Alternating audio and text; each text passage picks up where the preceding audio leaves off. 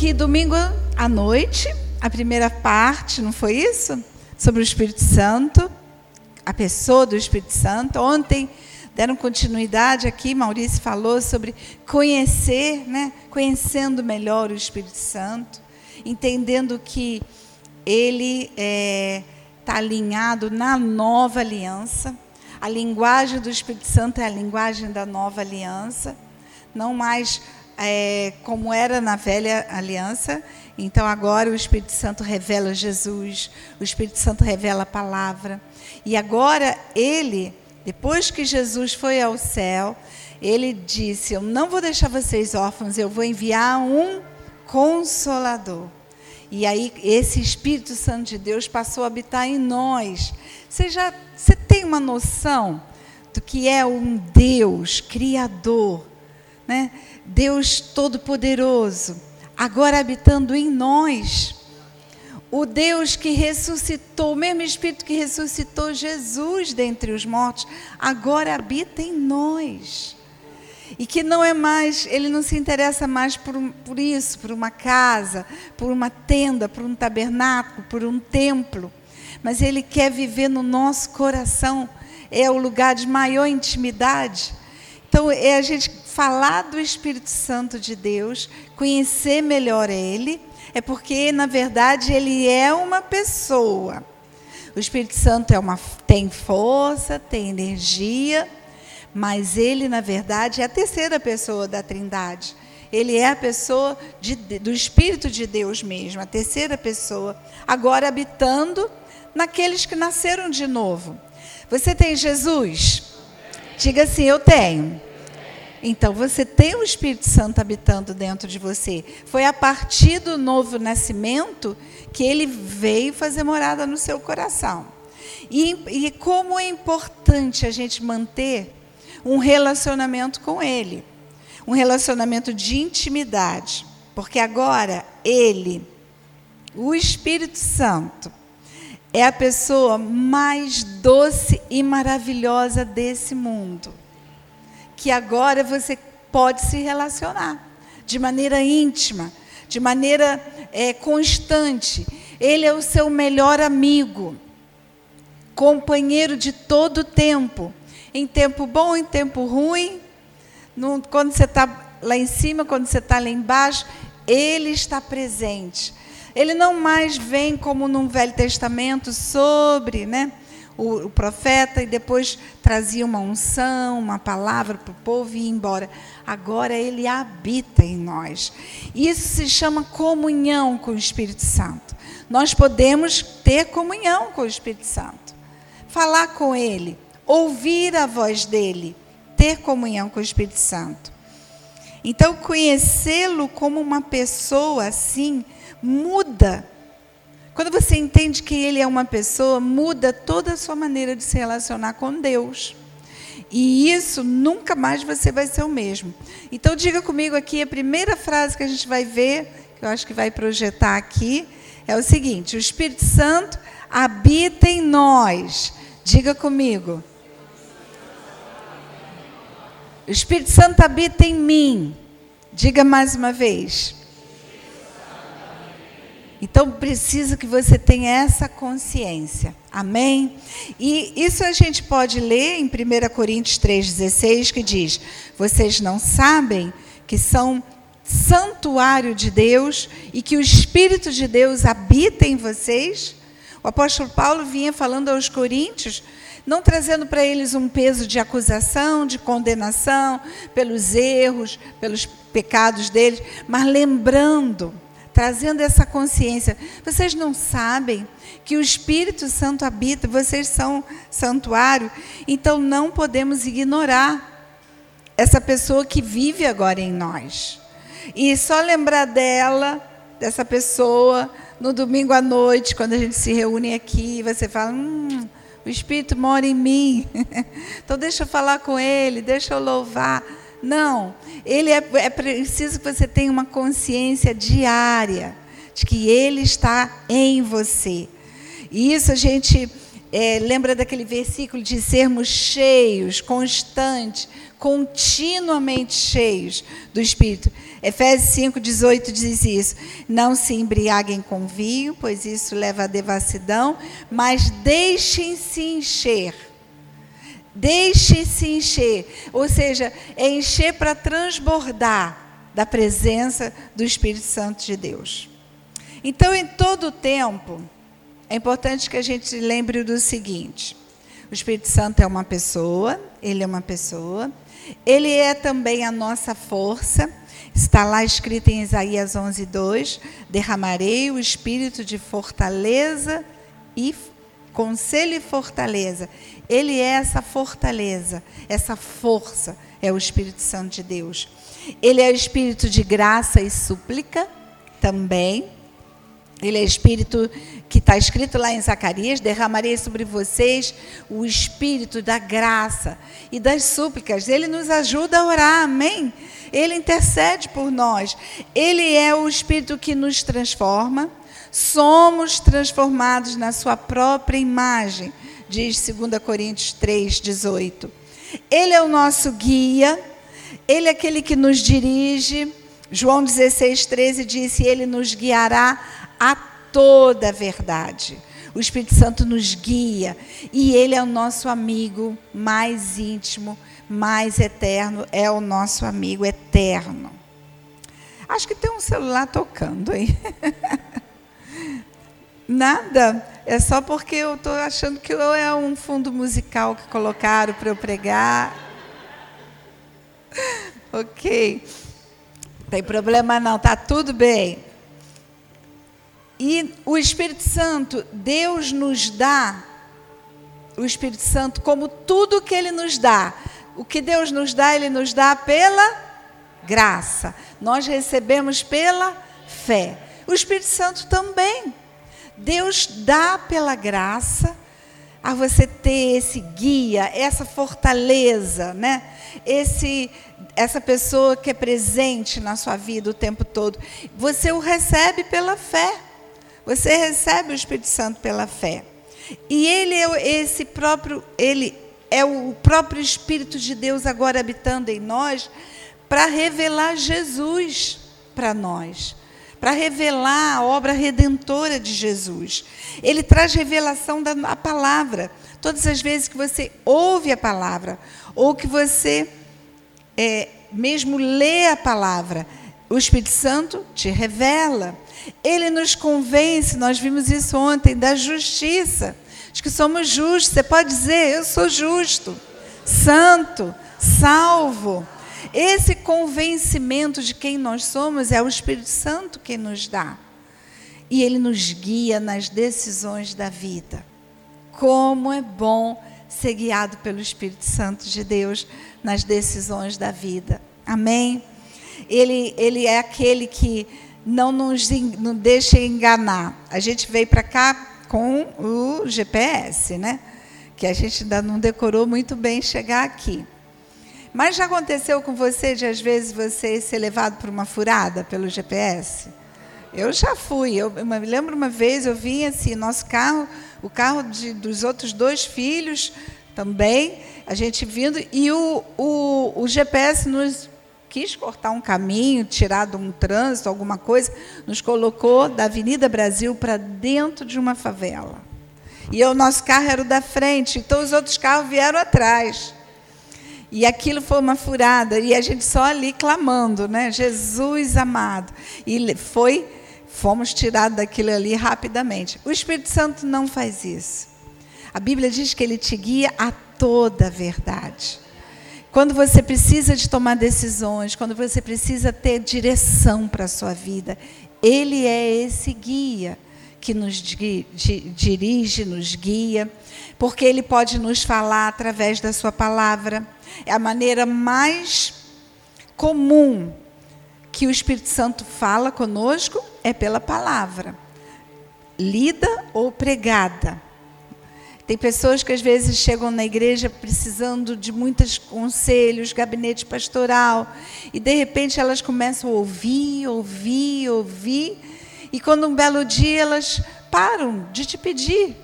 E ela, você começa a entender que elas agora são dirigidas por ouvir a palavra, por ler a palavra.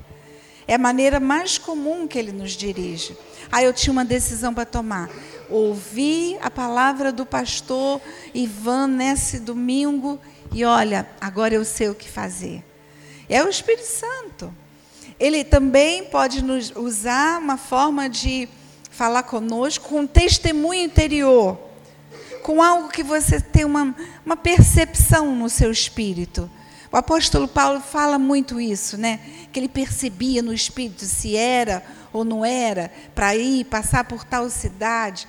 Nós temos isso dentro do nosso coração. É o Espírito Santo nos dando aquela luz verde. E ele faz isso muitas vezes com essa percepção e às vezes com a própria voz dele. Ele fala conosco. O Espírito Santo tem voz. E você, como filho de Deus, nascido de novo, você pode ser sensível à voz dele, a te guiar. Às vezes não são decisões entre o errado e o certo. Claro que você vai saber o que fazer entre um caminho que você está vendo. Isso aqui não, não é de Deus. Não, às vezes são opções boas. Senhor, eu tenho, essa, essa, tenho que fazer escolha em esses cursos, esse trabalho, esse lugar para levar minha família para morar. Eu tenho aqui duas opções tão boas, mas eu não quero fazer a minha vontade, eu quero fazer a sua. Me dirige, me fala. E o sinal mais é, que o Espírito Santo ama usar é a paz. Paz no seu interior. Você entende aqui, eu creio que vocês já ouviram isso muitas vezes, que Jesus já nos deu a paz, amém? Quando ele, antes de ir para a cruz mesmo, esse primeiro presente, essa primeira herança, né? Ele disse: A minha paz eu vos dou. Eu vos dou a paz que não igual do mundo, a minha paz. Então nós já possuímos paz, amém? Diga eu possuo paz. A paz de Cristo já está em mim. Mas quando você tem que tomar uma decisão, a paz é esse árbitro. É aquilo que você entende que é um sinal de Deus. Então, quando você não está em paz, é uma negativa de Deus, né? Eu estou para tomar essa decisão, ter, dar esse passo, mas não estou sentindo paz. É Deus, é o Espírito Santo falando isso com você. Se você que permanece na paz, eu, eu, já tenho paz e eu estou em paz em tomar essa decisão, é o ok de Deus para você. E você sabe que vocês que foram alunos da, do, da Atos, do Colo, já ouviram eu contar essa experiência quando nós fomos para a África do Sul? Essa foi a forma que o Espírito Santo usou para nos dirigir. A paz, nós tínhamos que tomar uma decisão muito grande na nossa vida. Nós éramos médicos, nessa altura só Maurício trabalhava na medicina, eu já não estava mais trabalhando, mas é, tínhamos um convite de sermos pastores na África do Sul, para uma comunidade lá portuguesa, e aí isso implicava numa mudança muito grande, deixar trabalho para trás, família, é, um país de uma língua o inglês, que a gente teria que levar os filhos. E nós oramos e fizemos a oração da consagração. Senhor, me mostra a tua vontade. Me fala se é da tua vontade que a gente vá. E foi dessa forma que Deus nos dirigiu. E ele nos levou, deu paz a ele, deu paz a mim, porque não adianta, Deus não é Deus de confusão, amém? Trouxe uma paz e nós tomamos aquela decisão. A paz não significa que as coisas vão bem. Nem tudo as circunstâncias podem cooperar.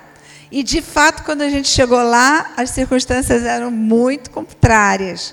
Não queriam um pastor brasileiro, ficaram muito em cima dele, ao ponto de, de forçar a barra da gente voltar. E nós pensávamos, poderíamos ter pensado: o que, que a gente está fazendo aqui? Vamos pegar nossas malas, pega os filhos, vão voltar. Mas uma coisa nós tínhamos, mesmo diante das circunstâncias contrárias, nós tínhamos paz. E sabe o que mais junto com a paz? Alegria. Todos os dias nós íamos para aquela igreja com paz e alegria. Todos os dias nós derramamos amor para aqueles portugueses. Fomos na casa deles, comemos muito bacalhau juntos para poder conquistar. Então, comemos bacalhau, era.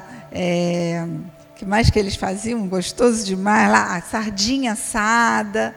Então, aquela, aquela cultura portuguesa, nós começamos a conhecer, pregar a palavra, derramar amor. Aquela situação toda mudou completamente. De uma igreja que estava avessa a nossa presença para uma igreja que agora nos cuidava com muito amor. Mas nós precisamos entender a voz de Deus para sermos guiados por Ele.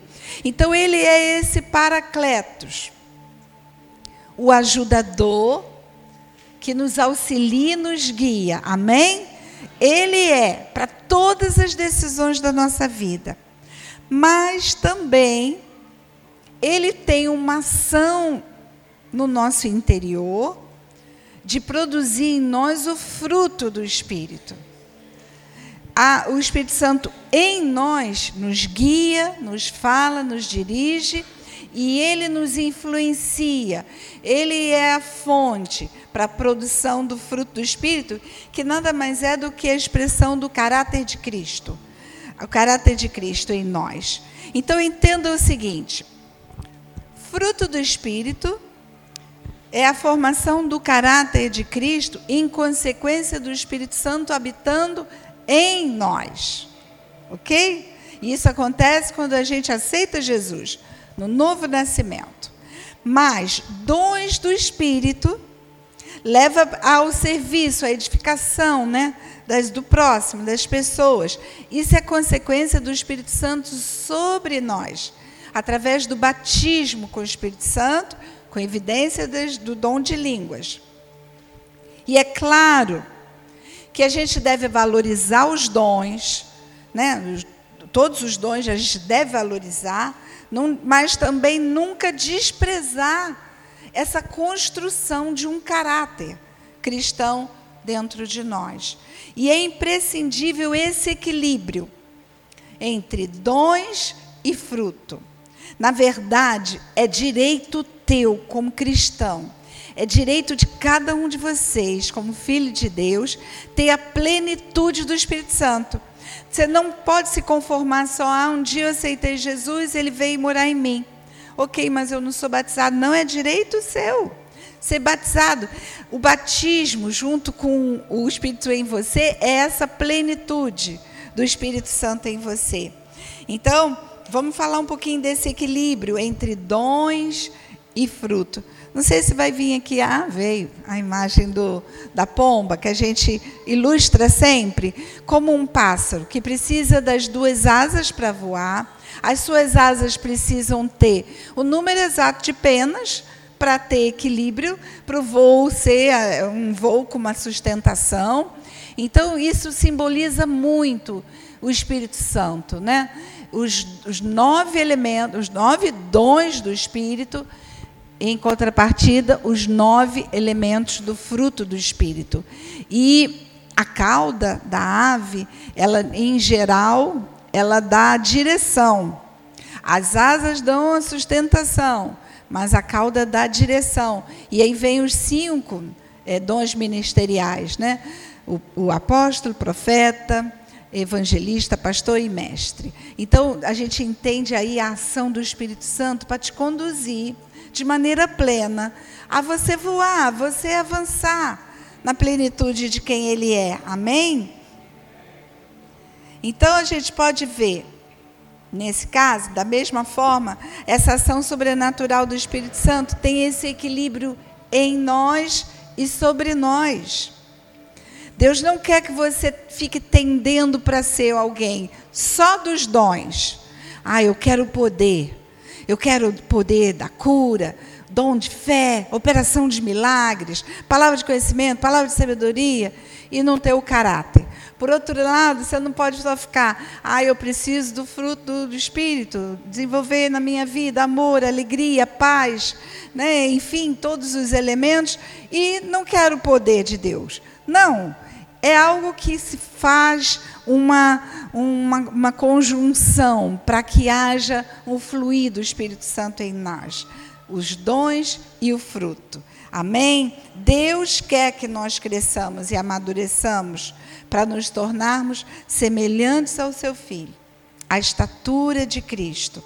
E para isso ele usa os cinco dons, está lá descrito em Efésios 4,11, para aperfeiçoar cada um de nós, para edificar o corpo de Cristo, para que a gente chegue à unidade da fé e à estatura de Cristo. Amém?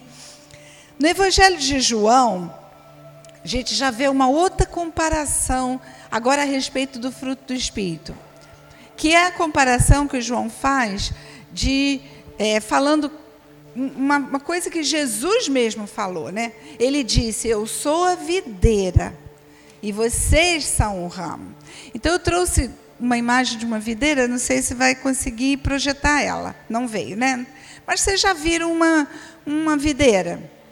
Ela tem um ramo central, que geralmente é assim, bem retorcido, e depois aqueles ramos ali eles têm que ser levantados, né? E dali nascem as uvas. E, e geralmente a maioria das árvores frutíferas são assim: tem um tronco e lá nos galhos é, nasce o fruto. Então esse, esse simbolismo fala muito de Jesus como a videira, como aquele tronco, extraindo, né, dele, saindo dele, toda a seiva, todos os nutrientes, toda a força que a árvore precisa para dar o fruto, a mesma forma. Nós somos, não podemos ser ramos soltos. Nós temos que estar ligados na videira que é Jesus. Amém? Temos que estar ligados nele para produzir o fruto. Nós por nós mesmos não não produzimos. O amor, a alegria, da qualidade que é o amor, a alegria de Deus, só se tivermos ligados, conectados, né? É, enraizados nele, na videira. A gente lê esse texto de João 15, vou ler rapidinho aqui com vocês. Diz assim: Eu sou a videira, Jesus falando, eu sou a videira verdadeira e o meu pai é o lavrador. Todo ramo que estando em mim não der fruto, ele o corta. Quantos aqui já ouviram Maurício falar dessa palavra corta, que no original significa airô, que é levanta. Na verdade, o texto poderia ser traduzido como que levanta. E é assim que um agricultor faz com um ramo que está caído que tá, não está produzindo, as uvas não estão vindo. Ele levanta para produzir melhor. Esse é o nosso Deus, amém? Esse é o Deus da graça que nós servimos.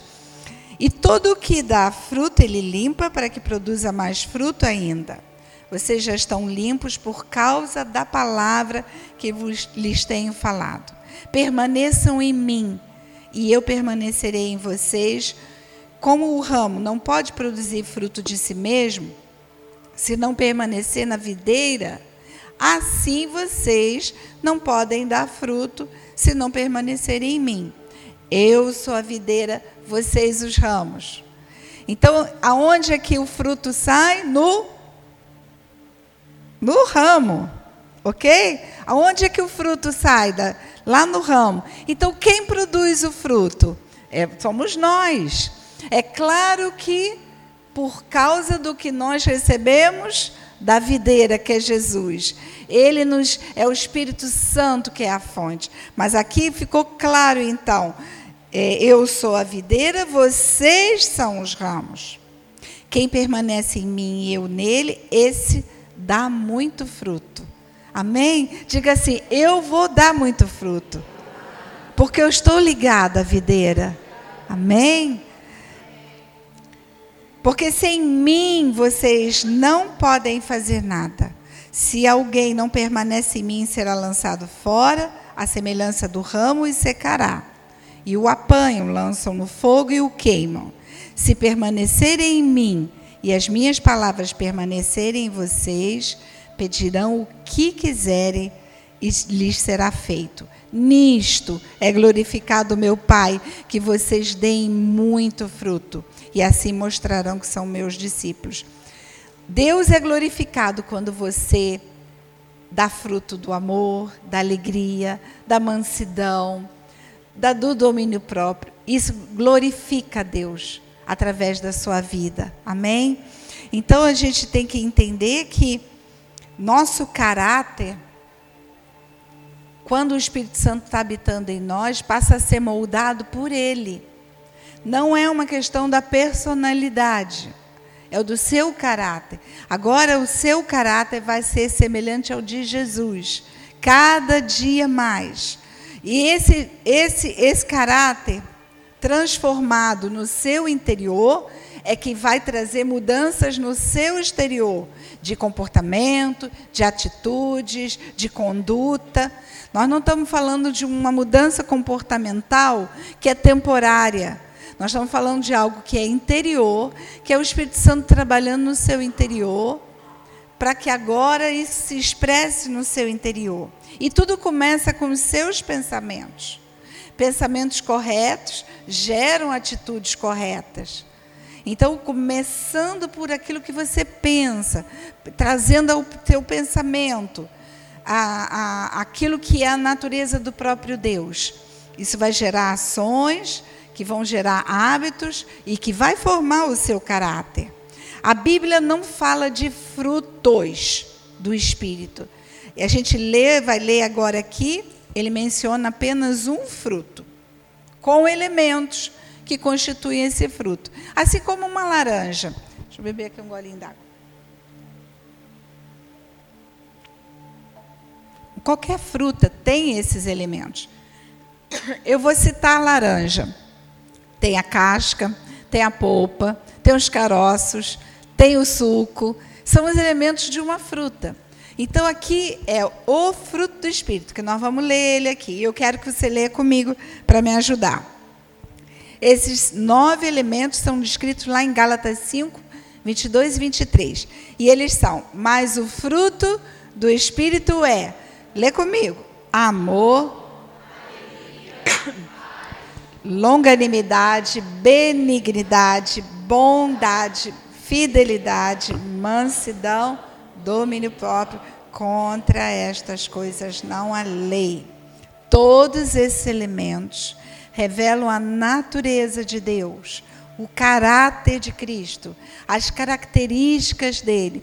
E ele, isso pode crescer e aperfeiçoar em nós. É o que diz aqui, 2 Pedro Olha, que a graça e a paz, paz é elemento, né? Nós acabamos de ler, lhes sejam multiplicadas. No pleno conhecimento de Deus e de Jesus, nosso Senhor, por causa disso, concentrando todos os seus esforços. Acrescentem a fé, que no caso do fruto do Espírito, fidelidade é a mesma raiz, pistes, que também pode ser usada para fé. Então, acrescentem a fé que vocês têm, a virtude. A virtude, o conhecimento. O conhecimento, o domínio próprio. Ao domínio próprio, a perseverança. A perseverança, a piedade. A piedade, a fraternidade. A fraternidade, o amor. Porque essas qualidades, estando presentes e aumentando.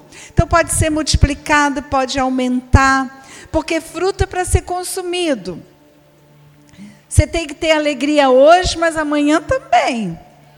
Você tem que ter mansidão hoje, amanhã também. Fidelidade hoje, você usou dela, amanhã também, como um fruto. Então, essas estão presentes, aumentando cada vez mais, farão com que vocês não sejam nem nativos nem frutíferos no pleno conhecimento do nosso Senhor Jesus Cristo. Amém? Ficou claro para você? que o elemento é um só, mas com todos, desculpa, o fruto é um só com todos esses elementos. Para que você deixe fluir, deixe fluir. Não tem nada a ver com o seu esforço. Não é um esforço seu para ser fiel, um esforço para ser ter domínio próprio. É uma rendição. Fale comigo, é rendição. A ação do Espírito Santo. Quanto mais você se rende, quanto mais você depende dele. Espírito Santo, eu preciso de ti, eu preciso de longanimidade, de paciência. Eu preciso mais é, de ações amorosas, a começar com os da minha própria casa. E isso, Senhor, eu preciso, de, eu dependo de ti. Então deixe isso fluir. Se Ele é a fonte, Ele é o tronco, Ele é a videira, dele vai fluir uma fonte inesgotável, que nunca vai cessar, de tudo aquilo que você precisa para frutificar. Amém? E aí vem um versículo, que é esse para a gente terminar aqui, de Gálatas é, 5. É, no capítulo 5, no versículos de 16 a 25, é, eu trouxe na Bíblia a mensagem, eu vou ler para você porque essa linguagem da Bíblia Mensagem é bem mais fácil para você entender. E eu vou ler aqui, Gálatas 5, a partir do versículo 16. Não tem a projeção, não, então você só vai me ouvir e eu quero compartilhar com você esse texto. Diz assim: Aqui vai o meu conselho. Vivam nessa liberdade, motivados pelo Espírito de Deus. Só assim vencerão seus impulsos egoístas. Na outra versão seriam as obras da carne. Pois há em vocês uma raiz de egoísmo que guerreia contra a liberdade do espírito. Esta liberdade é incompatível com o egoísmo. São dois modos distintos da vida. Não dá para viver com os dois. Por que não escolhe então o caminho do Espírito? Só por, por ele você poderá fugir dos impulsos inconstantes de uma vida dominada pela fé, pela lei. Desculpa, uma vida dominada pela lei. Todos conhecem o tipo de vida de uma pessoa que quer fazer o que bem entende.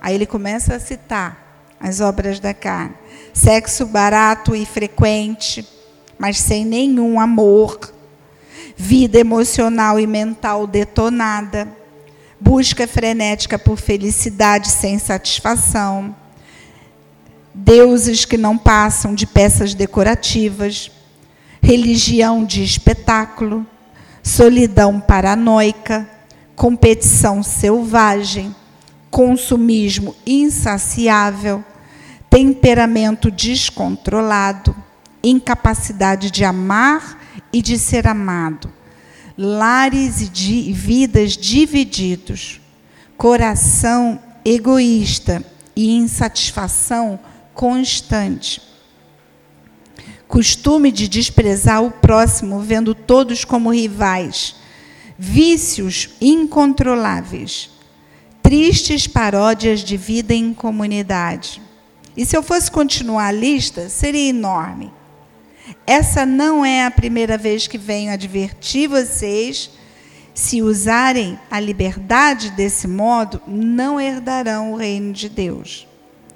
Mas agora vamos falar da vida com Deus, o andar no Espírito.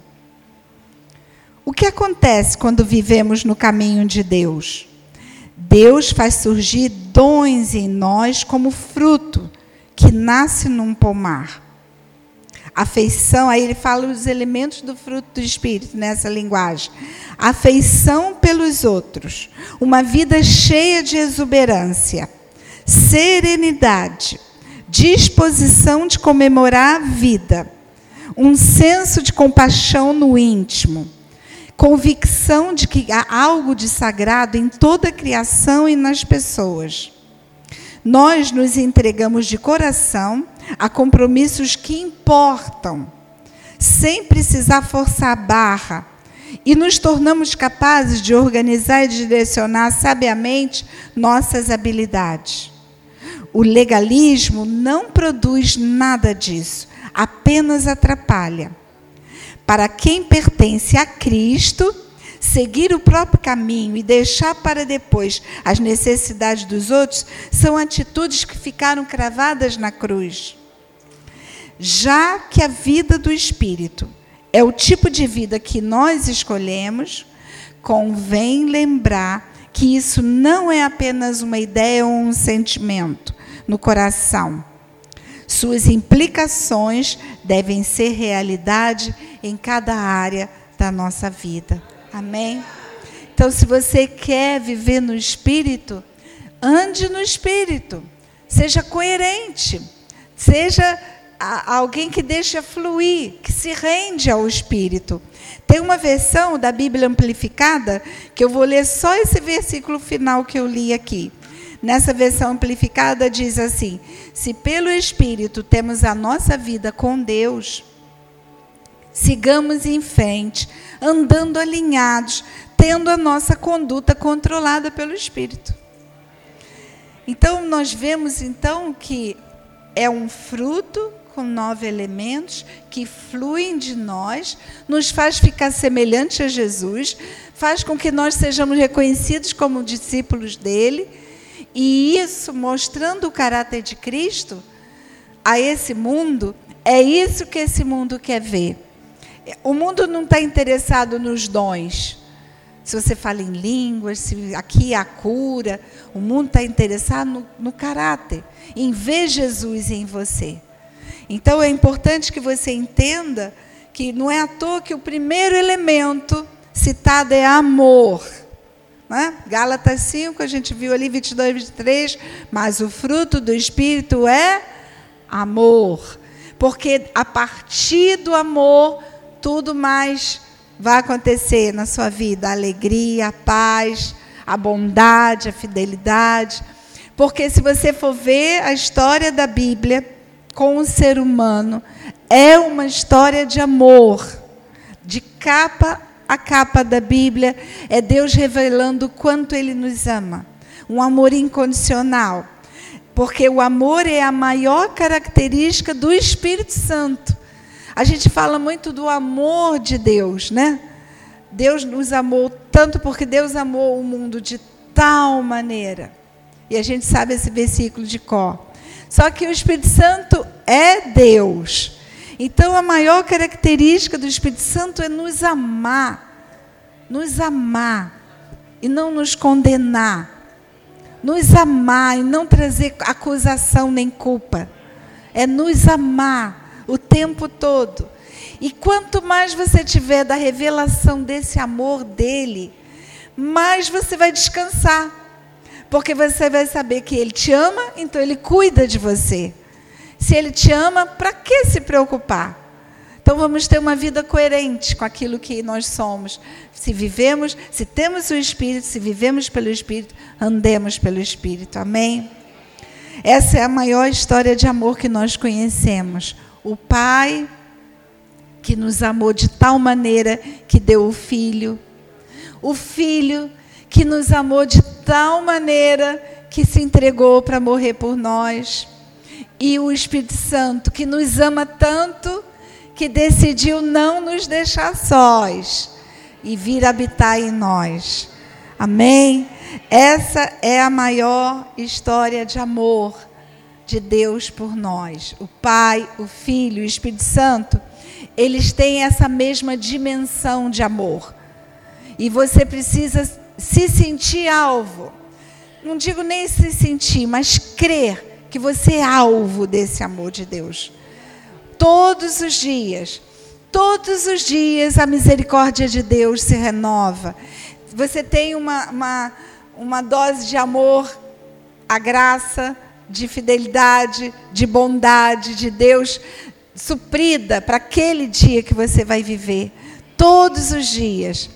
Todos os dias. Amanhã, quando você acordar, tudo se renovou. A graça, o amor, a fidelidade, é o recede de Deus, essa aliança infindável que se baseia no grande amor dele por cada um de nós.